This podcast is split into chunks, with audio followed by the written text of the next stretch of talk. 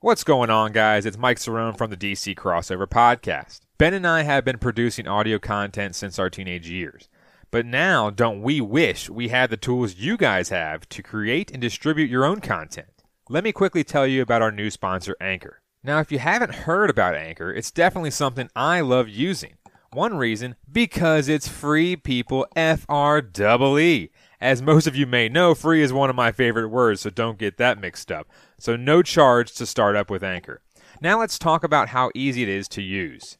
With Anchor, there are creation tools that allow you guys to record and edit your podcast right from your phone or computer. Super simple and super accessible from anywhere. Now that you recorded, how do you distribute to the streaming apps? Anchor does it for you, folks. Whether it be Apple Podcasts, Spotify, or more, they got you. Using Anchor, you can actually make money from your podcast. Straight hard cash, homie. Whether you have a handful of friends, family, or group that wants to hear your content, there is no minimum listenership. It's everything you would ever need to make a podcast in one simple place. Want to get started? Here's what you guys need to do. Download the free Anchor app on your phone or go to anchor.fm to get your podcast started today. Now back to our nation's capital with Cerrone and Simpson. As the Nationals are a strike away from franchise history and some World Series history. Swing and a miss!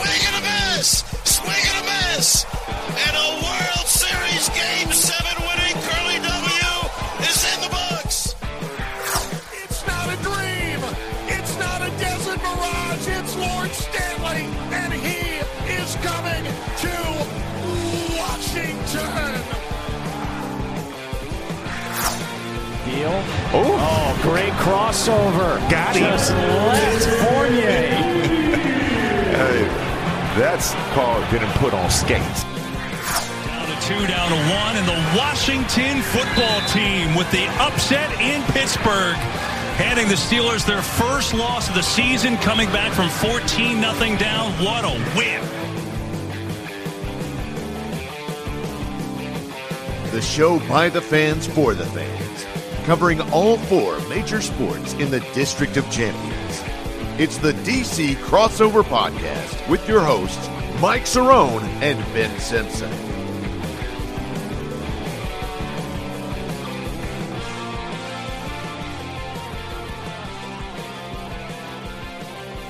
Hello and welcome to episode number 57 of the DC Crossover. Glad to have you with us, whether you are listening to us via iTunes, via Google Play, or our, our newest edition. We talked about it before. We are on the contender. You might be streaming us live right now at like 2 a.m. or whenever they Right, play late us. night. you never know. Uh, well, they play us throughout the day on the DC days, thecontender.com, an app to come. Um, and you may have heard our clips on there as well. So, whichever way you listen, we appreciate it. That is Mike Cerrone. I am Ben Simpson. Michael, right off the bat, Hello. I want to tell you a little. I want to tell you a little story. So last night, I saw that DC United was going to be playing Right. their first game of the season. So I got excited because every now and then I like to check up on DC United. I don't watch a lot of Premier League or Europa or whatever the heck those other leagues are, but I'll, I'll tune in DC United every now and then. Um, so I go and I go to ESPN Plus first because I'm like, all right, the game MLS streams on ESPN Plus. So I go to ESPN Plus and I try to go watch the game. It says blacked out. So okay, where where else can I watch it? So I go to the the uh, DC United Twitter, see what they post, and they said you can watch it on NBC Sports Washington Plus. So I go, okay, I don't know what that is. so then I, I go to my NBC Sports Washington app, Yeah, the app. Yeah. and and that and that doesn't exist. The uh, the the plus, whatever the plus is, doesn't exist on there. So I can't watch it there.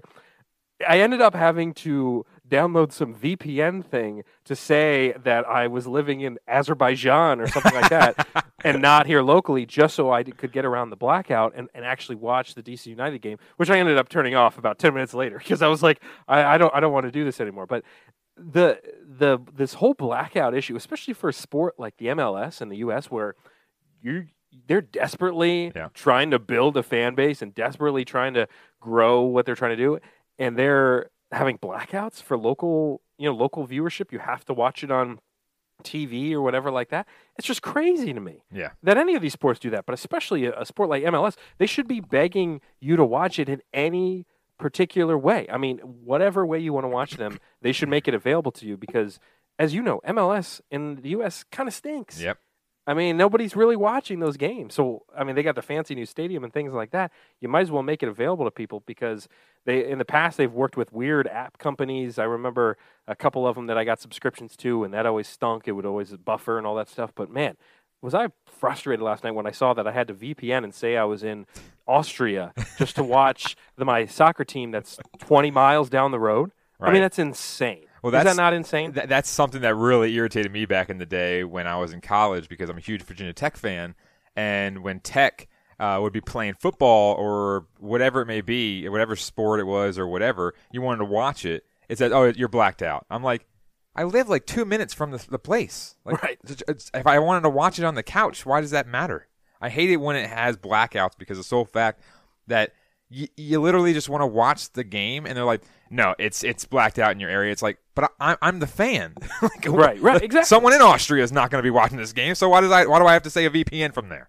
I don't. Well, that's it. the stupid thing. That's the stupid thing is look, like I understand the reason behind blackouts is because they want Yeah. you to so to watch the games on TV. It's the same thing that people deal with the Nats, where unless you ha- you have to have a cable subscription to watch the Nats because there's no Mm-hmm. We way you can that. watch them any other way. And I just think in 2021, as these sports are trying to attract these younger audiences. You have to make it available to people through a variety of ways because you think this younger fan generation coming up is going to buy cable subscriptions. No, Mm-hmm. they're getting YouTube TV. They're getting Hulu has live sports. You know, they're getting all these these other things. They're not going to buy from Cox Yeah. or Comcast or whatever like that. You know, so I, I just found it infuriating where you you claim that you're trying to expand, you're trying to grow the younger audience, and yet you're not really providing the avenue for that younger audience to consume your content. Yeah. I just think that's I just think that's well, that, that- insane. that's the that's the funny thing too is that when we talked about it, like basically when I moved into this place, and I said, well, I had to get the Cox subscription, kind of or whatever you know deal, Yeah, yeah. because I wanted to watch Nats games, and that's one of the worst things I think that we've had so far is the entire outlook on MASN. MASN right. sucks. I mean, we could do we could do a a three hour show just complaining about mass. because it's it's it's stupid because literally they they have the terrible graphics that are from like you know Yeah. 2006 and Yep. it's like you just literally look at the game and you're like this is just you know why am I even paying for a Cox subscription just to watch the Nats why don't you guys you know you know because I don't know. I don't even know how to how to explain it because the sole fact that people who don't know MASN won't know what we're talking about. And the Mid Right. Atlantic Sports Network just is one of the most horrible networks in all of networks.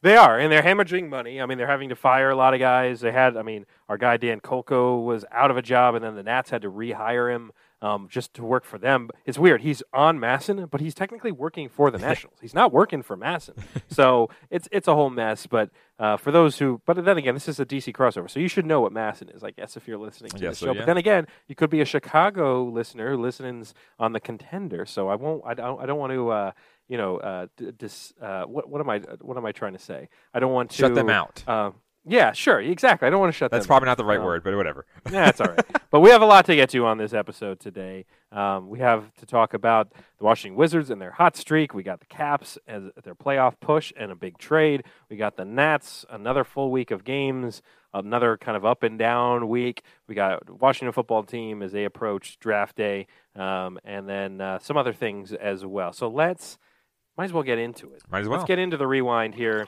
and talk a little bit about what happened this previous week, Monday through, as when we were recording on this Sunday. Let's start with the Washington Wizards. Michael, lightning has struck because the Washington Wizards went undefeated this week, Whoa. which is not really something that happens too often. They were kind of winning like this heading into the All Star break. Bless you, my friend. I'm we're just- on I'm- video I'm now, so you guys can see what we're doing. Mike and I usually record this shirtless, but now we can't do that with being on video. That's kind of true. Um, the Wizards beat not together Utah. though. Not together though. No, no, no, no, not together. uh, the Wizards beat Utah on Monday, 125-121, and uh, snapped Utah's 24 home uh, game home streak. Uh, and Utah's a very good team. I mean, they're a playoff Yep. contender, things like that. Beal scores 34. Russ with another triple double, 25, 14, and 14. Wednesday, game against Sacramento, which was a winnable game, and they did so 123 111. Westbrook gets his 170th triple double. Oscar Robertson's record is 181. he's right there. I mean, you got to think Westbrook is definitely going to crush that record. How I close mean, is Jason already- Kidd? Do you know? I have no idea, but I just know that uh, that uh, Westbrook has like 25 already this season. Right. So you got to think that uh, uh, either maybe not necessarily the end of this season, maybe he not get there, but definitely next season he'll get there because he's a triple double machine right now. Friday, tough game against New Orleans, the Pellies. Overtime game, 117 115. Westbrook scores 10 of the Wizards' 12 points in overtime. And then Saturday, alas, they beat my Detroit Pistons, but helped out my Detroit Pistons draft position. 121 100. Westbrook, another triple double. Beal put up 37 in this game. What about the Washington Caps? The Washington Caps went two and two this week, starting off on Tuesday beating Philly six to one, a blowout from the start. The Caps had six different goal scorers. When do you ever see that, Mr. Simpson? With Anthony Mantha, your former Red Wing, shining with two points, one goal, one assist in his Washington debut. Sam Samsonov with a strong night in between the pipes as well. Nine six seven save percentage, so a very good night, saving 29 of 30 shots. Thursday. They lost to Buffalo, and I guess I cursed them because I bet on them. uh, and they lost to Buffalo 5 2, one of those dud games you see from the Caps every now and again. Uh, the Sabres avenged their previous three losses to DC, being outscored 13 to 4 in those games, with Mantha, Anthony Mantha, scoring for the second straight game. Saturday, they beat the Flyers again, 6 3. Yet another dominant performance against Philly as the Caps tally six more goals on over 40 shots. Ovi grabbing three points, two power play goals, and one assist. And John Carlson with four assists. Washington averaging 4.8 goals per game against Philly this season. Philly's probably not going to make the playoffs, but we sure hope they did uh, so we could play them because we, we are just dominated them every single night. And today, as we record this on Sunday, today they lost to the Boston Bruins 6 3 in a marquee matchup. Uh, this is the back to back, so obviously they played Philly last night uh, on Saturday, and they had to play Boston in a day game, which is pretty tough to do. They sniffed the lead pretty quickly in the second period, but then three straight Bruin goals put the game to put, uh, or not, not to put. What does that mean? Uh, uh, to bed, I guess you could say. Uh, Boston, yeah, whatever. I don't know. Uh, Boston now leads the season series four to three with one game left on May 11th. If the season ended today, ended today, these two would be matched up against one another. And our boy Anthony Mantha scores in his fourth straight game. We'll be talking more about Mantha uh, in the cap section today because we got to give him props and talk a little bit more about that trade. The Washington Nationals this week, four and three, a little bit over 500 this week. Uh, Monday, beating the Cardinals 5-2. This was Schwarber and Bell's debut, I believe. Um, Schwarber got a double. I think Bell got a hit in that game as well. Stevenson pinch hit homer, so 5-2 win there. Tuesday got absolutely shellacked, 14 to three. This was a game where Strasburg was left in the game for quite a while. Uh, all the fans wondering, is this guy hurt? What's going on? They had the camera view with him in the tunnel, and the Nats yeah. got pissed about that. Um, and now we know, we'll talk about that in a little bit. Now he's out in sh- with shoulder inflammation. Um, Wednesday, beat the Cardinals. Joe Ross pitched well, six Our innings, runs, five Ks. He is off to a great start this season. Uh, Thursday, then we started the Diamondback series. Mike had the bet. He wanted three out of four against the D backs. That does not look to be happening as we speak. Uh, there's a, a couple runners on with two outs in the bottom of the ninth. and that's down by three. Um, but we're going to probably call that a loss. Thursday, lost to Diamondbacks 11 6. Patrick Corbin, only last two innings. Starting pitching, it's a problem. We'll talk about it. Friday, beat the Diamondbacks in a 1 0 game. Kyle Schwarber, walk off bomb, I think like 463 feet, maybe? Something like that. Absolute piss missile. Saturday, beat the Diamondbacks 6 to 2. Uh, Yan Gomes went absolutely bonkers. He homered. He drove in multiple runs, hitting the ball all over the place. And then, as we speak right now, the Nats are down five to two. That is the Washington Nationals week. What about Washington football team, Mike? As we get closer and closer to draft day, Yan Gomes having two really good games in a row because he threw two runners out today as well. Yeah, he did. Washington football team, Ron Rivera has some quotes about possibilities of moving up, even in the top 10, which is not really what we talked about last week from different quotes we heard. Uh, but if they if they have the prospects they've keyed in on, just I can't even talk right now. If their prospects that they're looking at start to fall, then uh, they said they could possibly move up in the top 10. Trey Lance, Kyle Pitts leading the way with those two. Um, the feud brewing between Dan Snyder and Bruce Allen.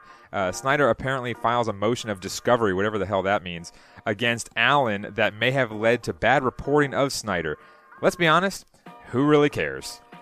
yeah, I'm with you on that. when the owner point- is, is the main page on your on your football teams, like ESPN page. that, okay, let's be honest here. I mean, come on. Yeah. No, I'm with you on that. I, I think it's something that, as a fan, as fans of the team, we don't care about this type of drama Yeah. outside the team. This is a team that is coming off of a, a really exciting season. There's there's the future ahead of this team. We don't really care about the Bruce Allen, Dan Snyder drama like we always Right. get. So He's, he doesn't even work for us anymore, and we still have drama Exactly. Exactly. So that was a rewind from the previous week, in case you missed it. Let's get into the crossover, um, where we can dive into some of these topics a little bit further. And we we are going to start with the boys on the court. The Washington Wizards. The Washington Wizards, 23 and 33, 11th in the Eastern Conference. They've hopped up a little bit. And I'm going to say right off the bat, Mike, it, it takes, I'll tell you this, it takes a big man to admit when he's wrong. And I am a big man. Um, and I will admit that I was wrong. There was comments made on this show a couple weeks back where um, I referred to Daniel Gafford as a NBA 2K throw-in that you draft at the end of the fantasy draft um, because there's nobody else left. And uh, I guess Daniel Gafford listened to this podcast and he was upset about the things I said, and he decided to go ahead and just play out of his mind, really, um, since he got traded to DC. So I owe you, Daniel, uh, an apology. Gafford has averaged 11.7 points per game and five and a half rebounds while shooting 60% from the field in just under 18 minutes of production. Um, he, the Wizards have gone five and one with him since he's been available to play. Uh, he is playing with intensity. They can throw it. He's the type of guy that they said that they can just throw the ball up to him and he's going to either dunk it or, or definitely put up some scoring. And for a team that desperately has needed a big man since Thomas Bryant went down early on in the season, they've needed a guy to be able to bring that energy down in the post. And they, you're not going to get it with Robin Lopez, that's for sure. um, Daniel Gafford has been that guy for the Wizards team, Mike. And, Right. and so, and I think as a fan, you got to look at it as, you know, this is could be a guy that this team could use possibly to build with in the future as well. I mean, he's not just a trade piece. So I think uh, Daniel Gafford, I apologize. That's that's what I'll say about it. I don't remember what I said about him, but uh, I, I think I probably didn't say anything too kindly as well. Uh, but yeah, I mean, hopefully, hopefully he can give us some type of post presence. Obviously, we've been talking about the draft and what they need to get and this and that and this and that. Uh, I, I just keep saying over and over and over again, they need to get someone down in the post to crash the boards. And that's the biggest thing that, that, that I lean on each and every draft is what big man can we get? Can we stop getting three and four forwards? You know, it's like I need to have a, a, a bona fide, you know, four or five guy. Now he doesn't need to be, you know, a James Wiseman or a Bol Bol, you know, or, or anybody like that that's going to be seven foot ten or Shawn Bradley. You know, it's like like that reference. Um, but I uh, do, I do. yeah, thanks. um, but uh, literally, I just need somebody, and, and like I said, it doesn't have to be in the draft. I mean, go get Andre Drummond. I mean, look at the Lakers; they have like seven centers. Like it's like let's be honest here. And uh, of course, the one night I bet on Andre Drummond to get a double double, he gets like four points. Um, and, and they took him out uh, like later in the game. Anyways, that's Right. that's besides the point. My own griefs. Um, but uh, yeah, so basically, I, I'm just hoping that they can get somebody either in the draft or whether it be a free agency next year or or something, uh, just to, to to get the glass you know working because they just need somebody to guard the glass to help with defense. And that's the problem that they've we've seen time and time again. And hopefully Gafford can can help because we have the guard play. The guard play is there, and we also have you know a pretty decent core of forwards that we can play. And the problem is is just you know Thomas Bryant. We hope that maybe he could do something. We saw some flashes of some greatness with him. Then he gets hurt, and then they have the mop Robin Lopez go out there, and he's he's he's missing alley oops from two feet away, and it's just Right. it's just certain things like that. So I think that you know I'll, I'll apologize to Gafford, but I don't even remember what I said. Um, but at the same time, uh, hopefully he can possibly be you know a nice tandem maybe with Bryant or something like that for the future. We'll see. Yeah, Gafford under team control uh, this season, obviously next season as well, and then in 2022 um, there's a team option where they can decide if they want to keep him or not. Um, and then he's unrestricted free agent starting in 2023. So you at least have a couple seasons worth of Daniel Gafford where. If Thomas Bryant comes back, uh, which he, I mean, he, he will, but Yeah. you could possibly think about having a Gafford. Now, now you've got Rui as well, so you could go Yep. Rui, Gafford, Thomas Bryant, kind of running this uh, in the front court. I mean, kind of ro- in a rotation. Obviously, maybe Gafford coming off the bench, but um, and and that doesn't look half bad. I mean, those guys play with a lot of energy. Uh, Thomas Bryant, especially Daniel Gafford, especially Rui, a little more calm presence on the floor, but obviously he can score. We've seen him do that in spurts this season. So, as a Wizards fan, I think you got to be at least a little bit excited about the future front court. And then you can, let's say you go out in the draft and you bring in another big man. And the next thing you know, you've got a decent crop of bigs to work with that aren't, you know, Mo Wagner and Robin Lopez and Marcin Gortat, you know, and, and those guys anymore. Um, you've actually got some young talent to get excited about. That that's that's the thinking there. We're not looking for like a Hall of Famer. We're just looking for somebody Right. to, to grab rebounds. you just want a serviceable guy that can, as you mentioned, grab the boards, um, you know, defend at the rim, which is what this team has desperately needed over the years Yep. as well. So we'll see what happens there. Uh, position wise, the Wizards, as I mentioned, currently sit in the 11th spot. Again, 10 teams make the playoffs this year. Um, they're virtually tied with Chicago um, for that 10th spot right now, I guess. Um, I'm not sure what the tiebreakers are, but uh, so Wizards right there. The, the teams above them are the Bulls, the Pacers, and then you have the Hornets there in that eighth spot. Uh, I, I wanted us to just touch on briefly, just as far as the path ahead for the Wizards and and and whether or not we think that they're going to be able to pull this off if they do. I mean, you and I have already had the discussion about, hey, we don't really want them to make the playoffs. I, mean, I wouldn't mind if they just lost every other game the rest of the season and got a good draft pick. But if you look at the schedule, I mean, it's kind of friendly. You've got a couple games against Cleveland. You've got some Toronto games in the mix. You got three games against Cleveland. Uh, you got some OKC games. I mean, these are teams that aren't that great. Um, that there is a chance that uh, you know Golden State's in the mix too. Um, you know, besides the Lakers and Dallas, Milwaukee, uh, Atlanta twice, and Charlotte. I mean, those are teams that are probably going to beat the Wizards. But there's plenty of games there, Mike, that the Wizards could win, and that's a little scary. I don't want them to win. Yeah, and that's the problem too that we've been talking about is even if they get to say the eighth seed or something like that, seven, eight seed maybe. I mean, seven's kind of a stretch, but at the same time, they're only five games out of, uh, or four and a half, I should say. Yeah, what is that? I'm doing the math here. I think, I think it's four and a half games out um, of. Uh, you know, it, it always gets scary when you start doing that math. Well, I'm, I'm doing it kind of like upside down here because obviously, anyways, uh, I think it's like four four and a half. I don't know, um, but uh, that that's the problem is that we've seen flashes where they, they compete with you know a Utah or a Denver or a, or a 76er team or whatever, but then you see them go out and you know they get blown out by the Magic or something like that. And what's going on with the Raptors too? It's like they, they have injuries like every week. And it's like, oh, the, oh, VanVleet's out with this this injury, and then he comes back, and then all of a sudden, you know, the very next game, Lowry's out with something else. It's like, Right. It's been a weird it. year for them. It's been a weird, year for them for sure. Especially not playing in Toronto all season Right, too. That right. that hasn't helped them. Yeah. So I, I don't know. Hopefully, like we said, we don't want them to make the playoffs. We want them to have a good draft pick. But I mean, at this point, you know, even if they do make the playoffs, I mean, at least it'd be fun to watch them play five games against Philly.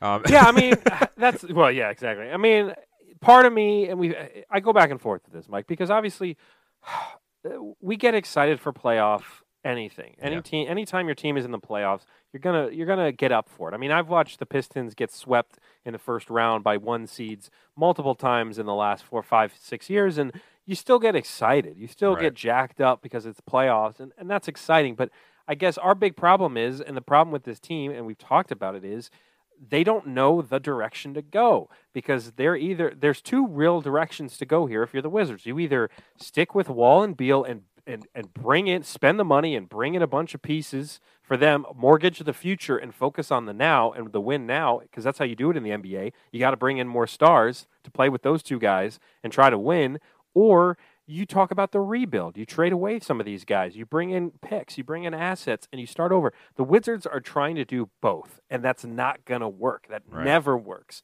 So you have to decide what's going on. Right now, the Wizards are trying to do both. That's why they're in that kind of middle ground between playoffs and not making the playoffs. That's why the team is sometimes good and other times not good. So th- they just have to figure out a little bit of identity of well, what type of team are we trying to be. Some sort of direction would be nice. I mean, you can't Uh, sit there and tread water the entire time saying, "Oh, well, we want to be competitive, but we're also rebuilding the team." Like you can't, Right, you right. can't do that. It doesn't make any It doesn't sense. make sense. Yeah. It doesn't make any sense, and it, and it's frustrating as a fan. So we'll see. 16 games to go there. Let's move on to the other team that actually plays in the same arena. And uh, we we didn't talk about them last week, but we're going to give them some credit here. The Washington Capitals. Yes, the Washington Capitals, Mike. Uh, 20, what, 29, 12, and 4, I believe? 62 points Yep. on the season. and First in the East. They had a big trade this week, Mike. And uh, I want to I want to hear what, what your thoughts were initially when you first found out about this trade. So when I first found out about it, I was like, "Hmm, this is kind of it's kind of odd." Uh, I didn't really get, um, you know, because I obviously don't I don't know who Mantha is. I don't watch Red Wings games like you you do. Um, Wow, wow! You don't watch the one of the worst teams in the NHL play? I, that's the thing. I just I just don't I don't watch a lot of teams that aren't the Caps. I mean, I'll watch if the Pens and Bruins are on like for a primetime game. Yeah, I'll watch it because I have invested interest in certain teams like that. Um, but when it comes down to it, I didn't really know who Mantha was. I was I was driving when I found out, and uh, once I parked, I didn't I didn't look it up when I was driving. Um, Sure, that's you know, good, that's just good. Making sure uh, that you know that. So when I looked it up, I was like, hmm, okay. And then me and you and Dan, uh, our other buddy, were talking about it, and uh, then you started saying some things. That's why I started looking up, and I started asking you a couple questions about him. And uh, obviously, you know who who Vrana is. Uh, but the one thing that I was too worried about uh, when the tr- trade first happened was the pick. I don't like giving away picks. Two picks, two picks. Right. 2021 first round and 2022 second round. Jacob Vrana and Richard Panik. That, in case you guys don't know what the trade was, it was Vrana and Panik, couple picks for Anthony Mantha from Detroit. Yeah, so that's the thing is the second round. I don't really think the second round's too too. You know, you know, they're probably not going to be a first or second liner, so you're not too worried about that. At least, I mean, I'm not a, a any NHL draft expert, so Sure, You know, I yeah. don't. I looked at you know the NFL drafts and you know certain things like that. Um, you know that are more glaring, um, and also NBA drafts stuff like that because that's easier to to figure out. But Yeah, because with NHL, you're getting guys from all over. Yeah, all exactly. over the That's world. saying, yeah. I mean, you're getting guys that are playing in Swedish leagues. You're getting guys that are playing in Russian leagues. You're getting college hockey guys. You're getting high school hockey guys, probably. I mean, you're getting guys from all over the place. It is the one sport that it is. As a, if you're a casual fan, you are. I'd say hockey and baseball are the two sports where you may have no idea what these draft picks are. Because in baseball, there's guys coming from community colleges, and it's like, who's watching like community college Yeah. baseball? Northern You know? Virginia Community College baseball. I mean, what Strasburg was like San Diego State, I think. Yeah. It's like, are you really watching San Diego State baseball games on the reg? Yeah. You know, like you're never going to know these guys. Exactly. That's the only thing is when it said first round pick, second round, okay, whatever. But first round pick, it's like we talked about this last week, I think briefly about their age, and they need to get younger. And yes, Mantha's 26 years old, but Vrana's 24. So you're looking at, you're like, mm-hmm. okay, you're adding two years to this guy. Um, but then you look at it as well, and I was I was just a little worried about the, the first round pick, but I, they did it for a good reason though, because of the sole fact that they traded basically. I, I saw this, this this breakdown. I forgot who who broke it down. I looked at it on Twitter, and they broke it down like this: how it was basically Vrana and the pick for Mantha, and then they said Mm-hmm. Panik and the pick. Uh, was basically to get rid of his contract because it was a terrible Right. contract. So they because they wouldn't have taken on Panik without the or Yeah. Panik without that pick. Yeah, and then and then the Yeah. sole fact that they actually saved six hundred sixty thousand dollars uh, for um is that is that what I was I think that's right I think I was right the number uh six hundred sixty thousand dollars uh to basically uh um re-sign Ovi and, and some other guys in the future um, and actually have some more cap space, which is good. Once I saw that breakdown, I was a little bit more at ease. And now that I'm Sure. seeing Mantha go out there and have the cohesiveness that he, I mean, he's just, I think he's just playing like backyard hockey right now. I Right. mean, I mean, he's out there having some fun with the team that's in first place rather than the team that's in last place, and Right. that was the biggest thing. But I think the whole entire thing that me, you, and Dan were talking about in our text thread was they tried to get rid of Vrana because he, he was kind of bringing like this like this um, negative energy, I guess you want to say, if you want to be that type of person, uh, to the team because him and Laviolette do not get along. They don't like each other, and that's the thing. Vrana had two healthy scratches, and when you have two healthy scratches, that, that's showing you something. That that's something's happening, especially with a guy Right. as talented as Jacob Vrana. So, I mean, I was a little worried about it, but I think now seeing you know four games being played out, he's scored in every single one of them. That's obviously not going to continue for the entire season. But the main thing, I mean, it would be nice if it did. But uh, the main thing is now that's kind of it's kind of evened out a little bit. I'm I'm more at ease with giving up that first round pick. So we'll see. Yeah, Anthony Mantha, as you mentioned, 26 year old, uh, 2013 first round draft pick of the Wings. He had 95 goals and 95 ass- or 99 assists um, in 302 career games. He had just signed a four year deal with the Wings back in November, so he's going to be under contract through 2023 2024 at a cap hit of about $5.7 million. Um, so, yeah, I think this is a trade that benefited both teams. I mean, the Wings and Steve Yzerman is looking to rebuild the Red Wings. Uh, they've There's been rumors swirling about, okay, guys like Dylan Larkin and Tyler Bertuzzi and Anthony Mantha, obviously. These were guys that, all right, can we move these contracts to to bring in more picks and try to build help with this rebuild a bit. Anthony Mantha just happened to be the guy, and with some of these guys, as you you and I know, in any sort of sport, sometimes just a change in scenery helps. I mean, playing for a team that misses the postseason for five straight years. Um, uh, this will be the fifth straight that the Wings have not made the playoffs. Um, it can it can grind on a guy, especially if you're a young talent and you're a guy who um, you know you you just it stinks. It's not fun to to not make the playoffs. So now for Anthony Mantha, you get a little re-energized. You go to the right. Washington Capitals. This is a storied franchise now at this point with some of the best hockey players in the world, like Alexander Ovechkin, and and now now you're seeing kind of the benefit of that. And then for a guy like Vrana, you get to start over. You get a place where the pressure's off a little bit. I mean, he scored in, in one in one of his early games with the Wings as well. Um, and he's you know a quick guy. He, he- you know he was he was part of that 2018 Stanley Cup run as well. Um, and uh, he's on a on the second year of a two year bridge deal that pays him 3.35 million dollars annually. So. Um, and then Panik was kind of just what in the mix that they're probably going to get rid of him anyway. Yeah, he, he was he basically for I think it was Sprong and uh, and Conor Sheary actually took over his spot. So basically he was Yeah. he was basically not even playing. Yeah, so you know that that part doesn't matter. It's really more like you said. The focus needs to be on Vrana, Mantha, and then the pick, and those are kind of the three main components of this trade. And I think it benefits both teams. I think the Caps are going to like him. Uh, I told you over text that Mantha, he's a big body. Um, you know, he's a physical player, but he can score. He's got a wicked shot, um, and we've seen it early on. Uh, and so he's a guy. He'll get in the mix. He'll get some deflections and things like that because he's just such a big bruiser. Um, but he's got some skill as well. He was he was one of those guys that besides Dylan Larkin and Tyler Bertuzzi, Mantha was always in the mix with Red Wings fans as far as this is the future of our franchise.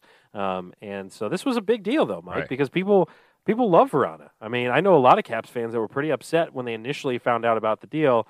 Um, now I think they're all fine because they're Right. seeing Anthony Mantha score every game. But I think initially, because you, you hate to lose some of those 2018 Stanley Cup guys. Yep. Everyone's got fond memories of, of guys like Vrana.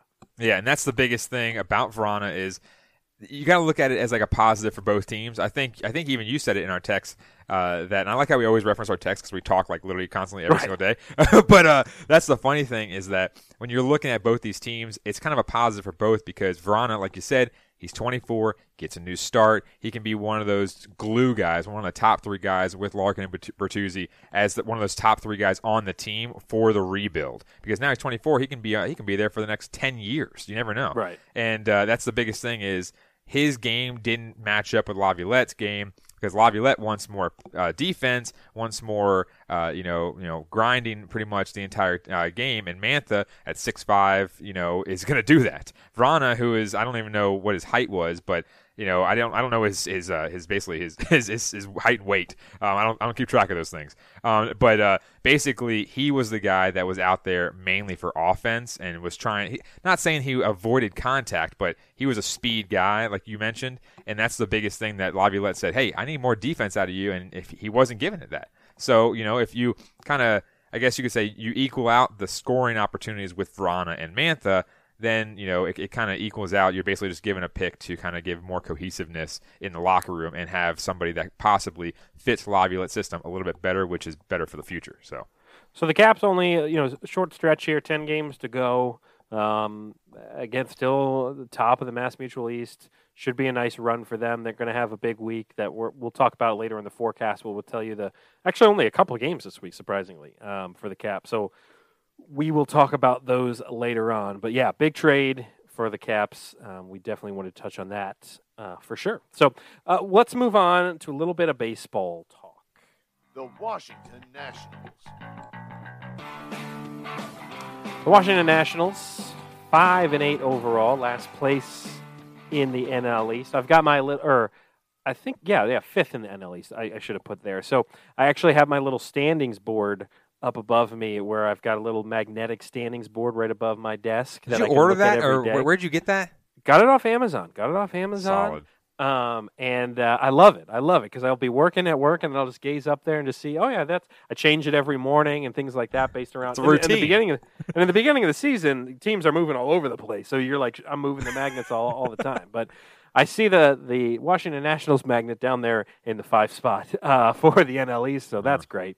Um, you know, I, I there was some burning questions we went over last week. We didn't get to all of them, but actually, I just wanted to just cover a couple things, Mike. Um, and and that is you know where this team currently stands right now, um, and kind of our, our feelings on that right now because you, you have the Nats just split the series to the Diamondbacks. They did the final ended up being five to two. Um, you've got a, a- pitching situation that I would classify as worrying, Yeah. because I think you look at the starters and you start to get a little bit like, hey, aren't we supposed to have some pretty good pitching? Where did that go? Um, you know, Erick Fedde, 5.56 ERA. We've talked about him. Um, you've got uh, Patrick Corbin with a 21.32 ERA. That's a fun one.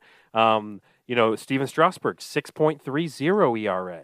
I mean, these are now the two guys that have been good is Max Scherzer rebounded from his first start where he gave up a bunch of bombs. He wasn't great, but the last two starts have been solid. And then you've got Joe Ross, who in two games hasn't given up a run uh, in 11 innings. So I guess right off the bat, what are your thoughts on the starting pitching side of things, Mike? Because that was, like I said, that was supposed to be a strength of this team. Is all right. Well, we may not have all the bats, but guess what? We're going to be our pitchers are going to keep us close in the game because we got Strasburg and we've got um, you know Patrick Corbin and we've got these big arms that are going to keep the games close. That's not happening, and Yeah. it's worrying right now. Yeah, I think that basically um, with the, and I'm not going to keep ex- uh, using the excuse of, oh yeah, they- they're they're just getting back into form because you know they had the whole entire Mets uh, saga in the beginning of the season. I'm not going to keep using that excuse. I think it maybe plays just a tad bit into it, but not that much anymore because yeah, Scherzer's pitching well and uh, and he's doing uh, you know all he can,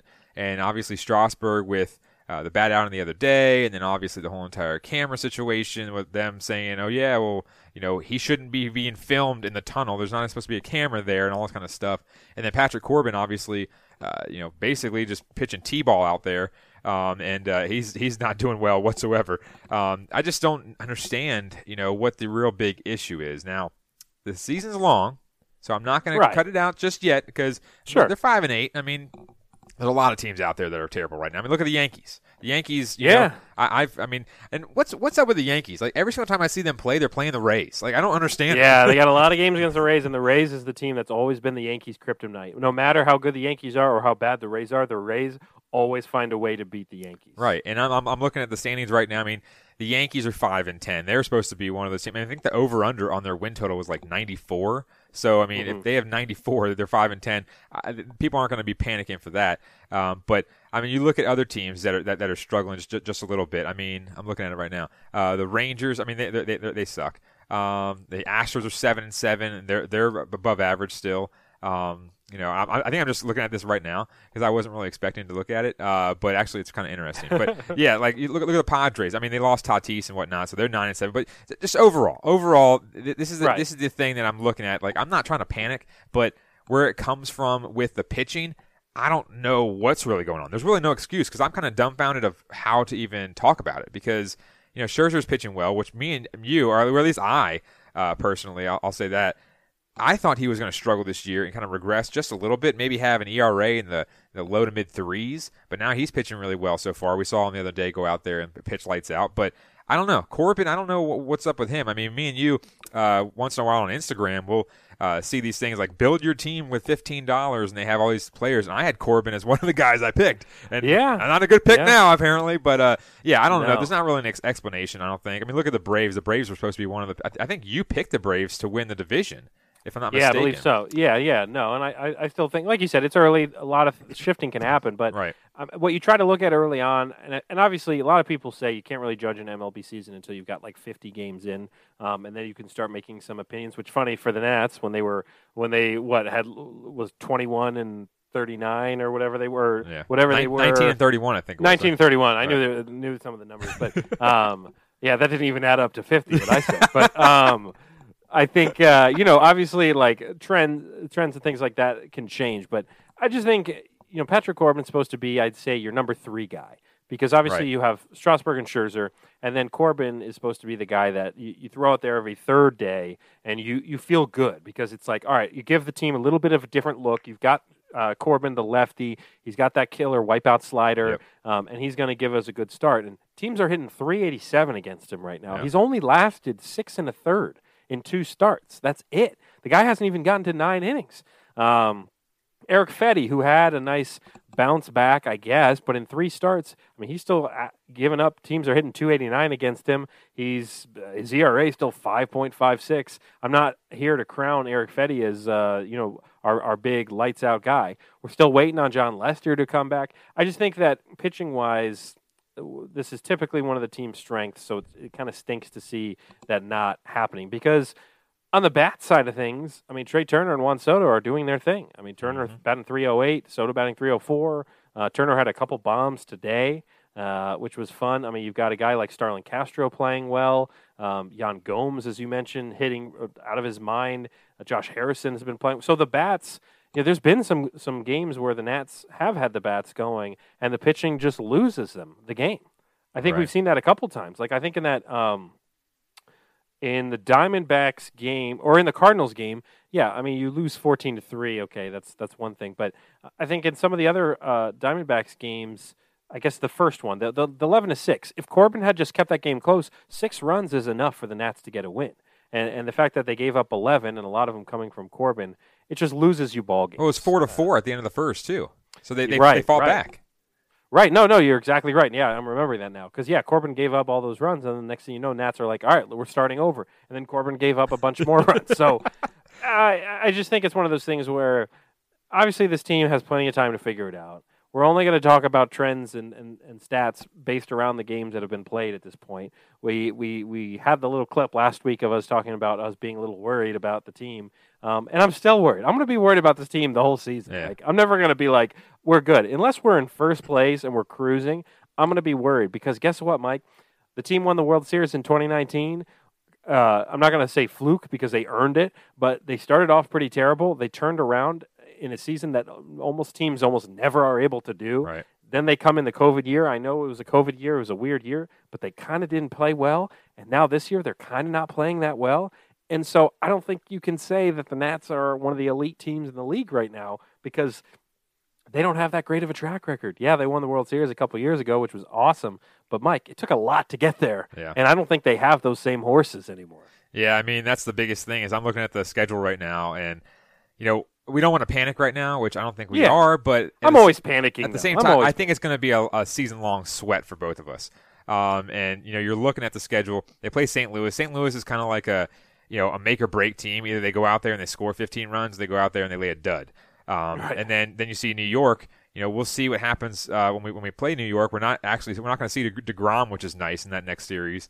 Um, Yeah. But uh, then they, then we play Toronto, and Toronto's been pretty, pretty solid all year. yeah, so Toronto's a good team. Yeah. And Miami has, you know, Miami's been kind of, they're kind of like the same thing as St. Louis right now. It's either feast or famine right now. And then Yep. Atlanta, we always have tough battles with them. Then we play the Yankees. I'm so sure the Yankees are going to be pissed off that they're sucking so much right now. And I mean, then we play Philly. I mean, it, it, I, I'm not panicking, but. The, the schedule is is is kind of uh, kind of tough. I mean, we're regular season baseball, man. This division is not as bad as it's been Yep. in the years before, and the Nats. Uh, I mean, maybe 2019, the division was bad enough that the Nats could turn it around and and and make the playoffs and go on their magical run. I don't know if, if this year's teams, if the Nats started off 19 and 31, I don't know if they'd be able to turn it around Right. again, Mike. I don't know if they've got the guys going, but hey, it's it's what 13 games into the season, something like that. We're not hitting the panic button, but Mike, I'm telling you this: I am going to get a panic button alarm on my iPad for the sound effects. Yeah. And when I feel like it is time to press the panic button, I'm going to literally press the panic. button. Okay. I don't have a panic button, so um, That's all right. You can live vicariously through my panic button, uh, and we can just panic together Yeah. when I press that button. But I'll, I'll get it first. It's way too early. maybe uh, around the All Star break, we'll kind of see where this team's at. If they're still sucking, uh, if Erick Fedde's still got an ERA, um, you know, 27 or something like that at that point. Eric, if Erick Fedde's still in the lineup, okay, let's be honest. yeah, here. that's true. That's true. Um, so we'll see. We're, we're, Mike and I don't make fun of us. We're not pressing the panic button after 13 baseball games, but this is kind of our nature. We got to criticize because that's what we're here to do. right. We're fans. And, we're fans. and, and weren't all the Mets fans like? And I'm gonna I'm gonna call out the Mets fans. Weren't all Yeah, the Mets fans like basically you know going crazy and all this kind of stuff after like two games and they're six and four leading the division. So it's Yeah, I know. I mean They're they're a good team, and they got some really good starting pitching. Marcus Stroman has been fantastic for them. Obviously, Degrom pitches out of his mind. Um, you know, they're, they're and obviously the Lindor trade, or you know, they they're a good, really good, solid baseball team. Yeah. I mean, they're good. The Phillies are a solid team too, Mike. I mean, they're putting up wins. Uh, I mean, after their hot start, it helped that they went like six and zero to start the season, or whatever it was. Right. And then the Marlins and, and the Marlins are good too. So. Yeah, we'll see. We'll see well, what this, happens here. This Met this Mets series is not going to be too pretty with the with the pitching for us because we have Fedde and Joe Ross, and we, you know, we love Joe Ross, but We if love Joe, Joe Ross. If Joe Ross, you know, has a dud, then we have Erick Fedde and Joe Ross for two of those three games. Yikes. And and there's a there's an empty spot uh, on the Saturday game because there's no Strasburg, so who are we going to put there? I mean, who did the Nats? The guy that the Nats pitched today, Paolo Espino, pitched today in the spot start for the Nats in Scherzer spot or in Strasburg spot. And I will say, the guy didn't pitch that bad. He pitched four and a third, gave up five hits, two runs. Um, they were both solo bombs. Struck out three, walked one. Um, you know, I, I had never heard of the guy. He's 34 Um, years old. 34 years old. Jeez. Yep. Uh, a, a 2006 draft pick. Uh, so I was, I was what 14 years old, something like that, um, at the time. So yeah, I, I think uh, I was a the freshman in high school. there you go. The Nats have to figure out some sort of situation with the pitching because if Jon Lester's not going to be ready yet, um, I, don't- I mean, I don't know. They got to, I mean, and, and now Strasburg's out. As we mentioned, I think earlier, the inflammation in the shoulder, he's on the DL or IL now, uh, they call it. But um, so we'll keep an eye on it. We'll see what happens. But the Nats, they did split the series against Arizona, which hurts Mike's picks. Mike's had three Oh. out of four. Man, Ah, the That- money line later on. yeah, uh, Not I- so good, We'll, not we'll- so we'll get to it later. we'll get into it later here. Let's uh, forecast the upcoming week, Mike. So the Washington Wizards, your your win four game win streak Wizards, they'll put that win streak up on the line against OKC on Monday. Uh, they'll play the Warriors on Wednesday. Those are both home games, and then they'll travel on the road to OKC on Friday, and then they'll come back home and play this uh, play the Cavs on Sunday. So another chance to go four and zero this week. Mike, your thoughts on those four games? I mean, uh, what do you think? A split? Uh, uh, what are you What are you looking at there? I mean, the, the, the thing is, is the Warriors game I think is going to be fun to watch because Steph Yeah. Curry is just on fire right now. I think he, I didn't see what record he was getting close to or he broke or what it was, but I know he's scored like over 32 in like seven straight games. yeah, And something he- crazy. He's just going nuts, and that's the thing is, I'm hoping they don't let one of these OKC games go because OKC is not good whatsoever, and the Cavs aren't good as well. Um, the Cavs have scoring, but they're just as bad on defense as us, and that's the thing is, you know, you look at it, and hopefully, I'm I'm seeing this as possibly being a three and one week, um, depending on how the Warriors game goes. Uh, but at the same time, you know, I'm not going to put it past the Wizards to somehow go one and three. Yeah, I, I- think the streak is gonna die pretty quick. A, a die a very sad death. Um, so, Mike, the Caps two road games this week. Yep. it looks like Thursday and Saturday. Yeah, those are going to be uh, pretty tough. I mean, in New York, but the good thing is after this back to back, they actually have three days off, which is nice, so they can you know get some rest. I think tomorrow will probably be just like a meeting a day or something like that, or a day off, um, and then they'll probably go back to the ice on uh, on Tuesday and try to get a couple practices in before they head to New York for Thursday and Saturday. Um, you know, going with Barry Trotz is always uh, is always a tough matchup. We obviously know how he coached here in DC, and then obviously that weird breakup that they had. Um, but I mean, just playing against the Isles, they always play tough. They're always a good defensive team. Uh, and that's the biggest thing is, you know, hopefully in these next few games that we have, uh, like you mentioned earlier, only 10 games left, hopefully, you know, they can start getting healthy and we can get that cohesiveness going with Mantha. And uh, we'll kind of see, I think, over the next three or four games how uh, Mantha's contribution is uh, is still going because obviously four games and four and uh, or four goals and four games, I should say. I think that's going to be uh, something to see. That's going to be a, a story to watch out for because we know that they're probably going to make the playoffs no matter what, um, unless they go and just fall off a cliff. Uh, Right. But at the same time, right now, if the season ended, we, would be playing the Bruins, and you know any of these four teams in the East, which whether whether it's Pittsburgh, whether it's Boston, whether it's the Isles, I mean, it's going to be a crazy playoff series. It is going to be a slugfest. It's going to be a slugfest in any of those series, which is going to make for a fun postseason. Right. And look for our coverage of some of those postseason games. Mike and I will try to figure out if we can do some some post game, pre game, whatever. We'll we'll, We'll figure it out. Best way, Yeah. we'll figure it out. The best way to keep in touch with us is following us on Twitter at the DC Crossover or at Cerrone16 for Mike, um, and on Instagram. We're starting to build up the Instagram a bit. Just give us a follow there. The content will be coming as we do more and more of this video. If you're watching was on YouTube, um, we'll be promoting this as well. Uh, and then the Nats uh, this week, three games at home against St. Louis, and then they head back on the road here to Arizona and play the same D-backs that we just saw them play four games against um, on the road there. And they do have a day off on Thursday, so three games at home, three games away this week. Let's hit the music. It is time for the final lap. 90 seconds on the clock. Here we go. Jake Paul, Mike's favorite YouTuber, gets KO'd. Or actually, no, he caused the KO. Sorry. He gets the KO against Ben Askren last night. Mike, did you have a chance to check it out? I didn't. I well, I did check out the highlight. The highlight of literally the final lap was the highlight. A 'cause it was minute and a half or whatever it was? And Yeah. uh, yeah, he got the technical knockout on Ben Askren. But I'm not going to give him props whatsoever because he's only had like three fights and he keeps getting favored in fights because he's fighting people that aren't boxers. I mean, fight a boxer. Okay, okay. He picks his opponents well. A high school basket. I don't know if you've seen this video. A high school basketball ref gets body slammed by a spectator and punched by a player. If you haven't seen this video, I think it's happened in Indian, Indiana. I think it is insane. Mike, have you ever been close to body slamming a referee? I have not been close to body slamming a a referee, but my dad has a funny story about him doing uh, the the clock for one of my basketball games back in the day when I was a middle school kid. Okay, we'll get to that story though. We only have 90 seconds. 15 of Europe's biggest soccer clubs agree to form a super league. Wow. 15 of you. I didn't even hear about that. That's that's uh, Ah, I that's scooped you. interesting. That would be nice. I but there- like you said, there's so many leagues right now. I'm a Real, a Real Madrid fan, and literally they they're in the Copa del Rey, they're in the La Liga, they're in the Champions. It's like I don't I, I lose track just like you Right. do.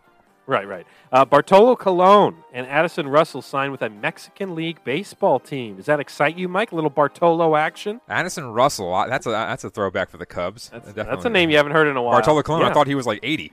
Um, Yeah, he's still he's still kicking, I guess, in the Mexican baseball league. He is uh, an inspiration to all big guys everywhere. uh, I will right, say. right. Um, and uh, uh, last but not least, the uh, uh, the reoccurring segment. Would Mike go a year without fast food and alcohol? On today's episode, would Mike go a year without fast food and alcohol for Washington football team season tickets? For season tickets now, are there free season tickets? Free? Oh I, no, I'm not going to make you Like every go a every year without it. Like every year. I'm. This is just going to be for this next season. Oh. So, uh, so this upcoming season, Mike, they are free tickets. They're good seats. I'm not going to say like they're box seats, but Right. like they're good. They're good, solid 50 yard line seats. Um, not all inclusive, but solid. You've got you got your paths to the snack bar and things like that all planned out, and they're f- completely free, including parking. Parking's free. Oh wow. Your se- your your tickets are free. All you have to do is go 365 days without fast food or alcohol. Would you do it? This year, no, mainly because uh, I would rather them have a brand new stadium, and I would like them to be more established. Uh, the problem is that you know the team is still rebuilding. You know they had a pretty decent year this past year, uh, but FedEx Field is a dump, and uh, Okay. it's been a dump for you know over a decade. So uh, no, I- I'll, I'll pass on that. I'll stick with my uh, Taco Bell and uh, rum and cokes. Ah, another one Bites the dust. with a, with a no. I will keep trying until I find out. Would Mike go a year without fast food or alcohol? Uh, we'll play again next week. Finishing off the show here, as we do, the money line, cha-ching. Um, three and three record for me. Three and three record for Mike. Uh, Mike, you had a bad 0 and 2 week this Ooh. past week. Now you got kind of screwed over Yeah. because there was a postponement. Um, so your your Mets game pick didn't happen. Um, did that upset you? It, it did a little bit because I was thinking that that might be. And I was going to tune into the game. I don't know how, but I would have tuned into Right. it somehow. You're gonna Um, find a way. That VPN in uh, Austria. exactly. I would probably use the same one. And uh, yeah, I just I was I thought that was a really good pick. And then I was kind of scrambling. I told you I was and through text. I said, "Hey man, it got postponed. I'm gonna have to do another upset pick." And uh, I totally forgot because I was doing on DraftKings Sportsbook. I was doing all my bets there, and I forgot to text you about what I was going to do. And I took the uh, Reds today over the Indians uh, because I did put money on that game, lost it. Uh, so that was an 0 2. And obviously, as you mentioned earlier in the show, I had three out of four against the D backs, and that didn't happen either. Uh, Right. So yeah, 0 2. So uh, you caught me. You caught me. Yes, and I was able to go. I just narrowly missed going two and zero. The Pistons had that game against the Clippers. They were Right. up by six with like a minute and a half to go. They blew the lead, and then they had a tie game with an inbounds on the side with like seven seconds left. They threw away the inbounds, and uh, Clippers got the ball back. Reggie Jackson comes down the court, hits the jumper against his former team. Boom. Clippers beat the Pistons. That was my upset pick. Didn't happen. That. That's okay. It's a new week. Uh, my picks of the week. I'll, here's my lock. My lock. So the Detroit Tigers are coming off of probably a four-game losing streak uh, because my guess is they're going to lose to Oakland, like they've lost the other three games. Um, now they did sweep Houston the week before. This team's topsy turvy. I'm going to say the Tigers. They play a bad team in Pittsburgh. They're going to take two of three versus the Pirates. Lock it in. My upset. The Red Wings, another topsy turvy team, like all the teams I root for. They'll come out every now and then and they'll beat a good hockey team, especially they're playing a little they're playing pretty well right now. They got Dallas on Tuesday. I'm gonna say Wings over Stars on Tuesday for my upset. pick. Yeah, the Central Division. Uh, the Stars are, you know, one of the teams up there that are trying to fight for the playoffs. And, you know, I was actually thinking about taking that game, but then I saw your pick and I was like, oh, I'm not going to do the same pick. uh, but I was actually thinking about doing that because it could be kind of a trap game for the Stars. Um, but we'll see what happens with that. And also the Pirates. uh, You know, I- I've bet against the Pirates four times, or I said I went like this, and I said four. Uh, but Yeah, yeah. Uh, I, I I literally did four times against the Pirates, and I've lost every single game. And the Pirates literally just go out there and score 12 runs when I bet against them on the money line. But anyways, my lock this week is Sho Shohei Shohei is it which, how do you pronounce it? Shohei. Sho, Shohei. Shohei Ohtani's uh, start his second start of the year. He's going to get five Ks and he's going to record a hit on Tuesday against the Texas Rangers. I mean, that's a lock. I think that's. I mean, the the subject matter is is it a lock or not? I'd say that that's a lock. I don't think you can put that bet in, but I'm going to just say that I think that's what's going to happen. So it's kind of like a parlay inside of a parlay. Um, Yeah. But then my upset is the Lakers over the Mavs in Dallas. I was out on a date last night, and they actually had the Lakers and uh, Utah game on the TVs in there, and uh, they just looked like they were dominating Utah in the overtime period. And just exactly like I said earlier, Andre Drummond, you know, he did have that one dud game that I bet on him, but I stopped betting on him, and he goes out there and scores 25 points and gets 15 boards. So uh, you think about it, I think that with the seven centers that the Lakers have, they can dominate Dallas um, because you know their their one main big guy is Porzingis, and he's like a stick. Uh, so I think Andre Drummond was going to go out there and dominate, unless my man Luka goes out and gets like a triple double or something like that, which I think the Lakers can possibly uh, take it to the Mavs in Dallas on Thursday. That they have two back to back games against Dallas in Dallas, so we'll see what happens. But this one's a Thursday. This is on Thursday. Gotcha, gotcha. Mike throwing in a humble brag there, saying he was on a date. Mike's got to let the people know. That's right. Let the people know. That's right. Ah, well, we will see what happens there with the money line picks. And uh, also look out for some bonus content this week. Mike and I are putting together a little special uh, draft in the theme of drafts with NFL draft coming up. A couple things with the NFL draft before we close out the show. One, um, also look out for Mike. If you're listening to the contender, or if you aren't listening to contender, you should be the, uh, at thecontender.com. Mike is going to be doing some draft content for the contender, where he's going to be giving some uh, what, what some previews and things like that for the team, some needs and all that draft. Why don't you talk about it? So basically, what we're doing for the NFL Draft Show for the contender, we are actually putting together some uh, some some previews with the teams and kind of like a draft overlook. And right now, uh, me and Ben were assigned. Um, I will be doing the recordings, but Ben, uh, I got Ben to do the the Detroit one, which is good because he's the expert. Uh, basically, we were doing Detroit. WFT, and also the Carolina Panthers. So if you are listening on the contender, if you are right now, uh, or in our podcast for the DC crossover, uh, you can go back and look at the dra- the draft show um, right before the NFL draft and check out our three previews for the Carolina Panthers, the Washington football team, and the Detroit Lions. Yeah, it gets you all set for uh, draft day, and then you can also um, listen to our bonus content um, where we are we're going to be doing a little different kind of draft. Oh yeah. Um, for fans of the video game series Backyard Baseball, Mike and I are going to be giving you some some draft content um, for for you backyard baseball fans. So look forward to that. Um, we'll be putting that up on the YouTube as well. Um, since the YouTube channel is pretty new, the search capabilities may not be great. So the best way to stay in touch, find us on Twitter. We'll put the links and things like that up on Twitter at the DC crossover and at Cerrone 16. Um, until uh, with YouTube, it's weird until the algorithms get all ready and, and Right. your channel's been around longer. Sometimes it's hard to find these videos yet, but we'll we'll make sure we, we point you in the right direction. But if you're a nostalgic fan of the Backyard Baseball series, Mike and I are doing a very in depth, Oh, yeah. intense draft. I mean, I've done homework, Mike, on Oh. these on my draft picks. I've got the draft board going. Um, I didn't do homework. I just I just went back in the memory bank and just said, "Hey, Right, all right. those all those minutes that I played that game." Well, I've been studying the statistics. We've been really looking at the. Uh, uh, brought in multiple analysts, and uh, we've we've got we've got a lot of um, a lot of thoughts here when it comes to these picks. So we'll we'll see what happens on that note. But uh, again, stay in touch with the show. Subscribe to the show if you are listening uh, via a podcast platform. Subscribe, rate, review, all the good stuff. Subscribe to the YouTube when you see the YouTube channel, so we can build up that audience, and then follow us on all the social media networks, like I said, and the contender. It's gonna be it's a really neat thing. I mean, uh, we, we we were on it last week for the debut.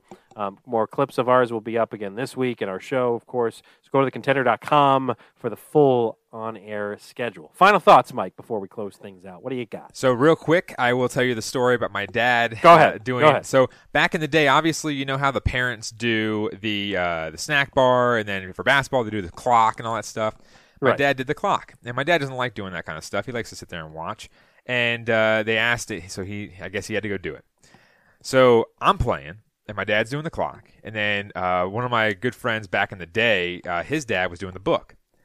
So they actually said at one point that the clock didn't match the book, or no, the book. I can't even say it right. The book. I kind of coughed, Sure. kind of coughed there in the middle of saying it. All right. Um, and uh, you know they have to match. The scoreboard has to say the right score, and then They got a match. so basically, somebody in the crowd started chirping. My dad, my dad is he's a hard headed guy. Okay, my dad's a big guy too. You know, you don't want to mess with him. He's one of those guys Right, that, right. that you want to be friends with because you don't want to Yeah, be he's an a nice guy. I've met him. And, yeah. and uh, yeah, so this guy starts chirping, and my dad was correct. The guy who did the book was incorrect. So my uh, one of my good friends' dad, the guy who was doing the book, kind of scurried away at the end of the game, and my dad pointed at the guy in the stands and started going, walking up to him.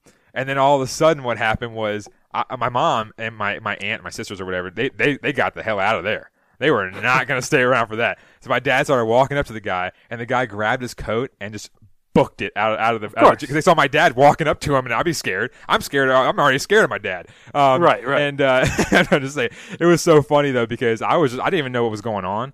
But my dad, when he pointed at that guy, my parents or my mom saw it. My mom's like, "I'm, I'm out of here." like, my, so lo, lo and behold, my dad did not catch up to him because it was a it was a big game. It was a crowd. Um, not really. Uh, but uh, at the same time, it was pretty funny because my dad has a couple couple stories like that. Um, but uh, it's it, not not Don't like never games. yell at the clock guys. Never yell at the clock guys. They, they're They'll just volunteering, man. They're volunteers. It's any anybody that's a volunteer. You, you can't ever get too mad at them because look, they could just easily just walk out of the gym, and it's not like they can get in trouble for it. Right. You know, they'll just never have to do it Well, that, well, that's the thing. My dad was right, so my dad got irritated because this guy kept Right. kept chirping from the stands, and my dad's like, "Yo, I'm, all, all I do is press plus two. You know, Right, if it's a layup, you know, it's not that hard." So uh, Don't yell at the clock keepers, people. Yeah. That's Mike's advice. Come on now. Here at the end of this show. That is Mike Cerrone. I am Ben Simpson. We will see you next week on any platform that you listen or consume this show. And as always, go all these DC sports teams this week. Hopefully, some more wins. An up and down season so far. This has been the DC crossover. We will see you guys next week.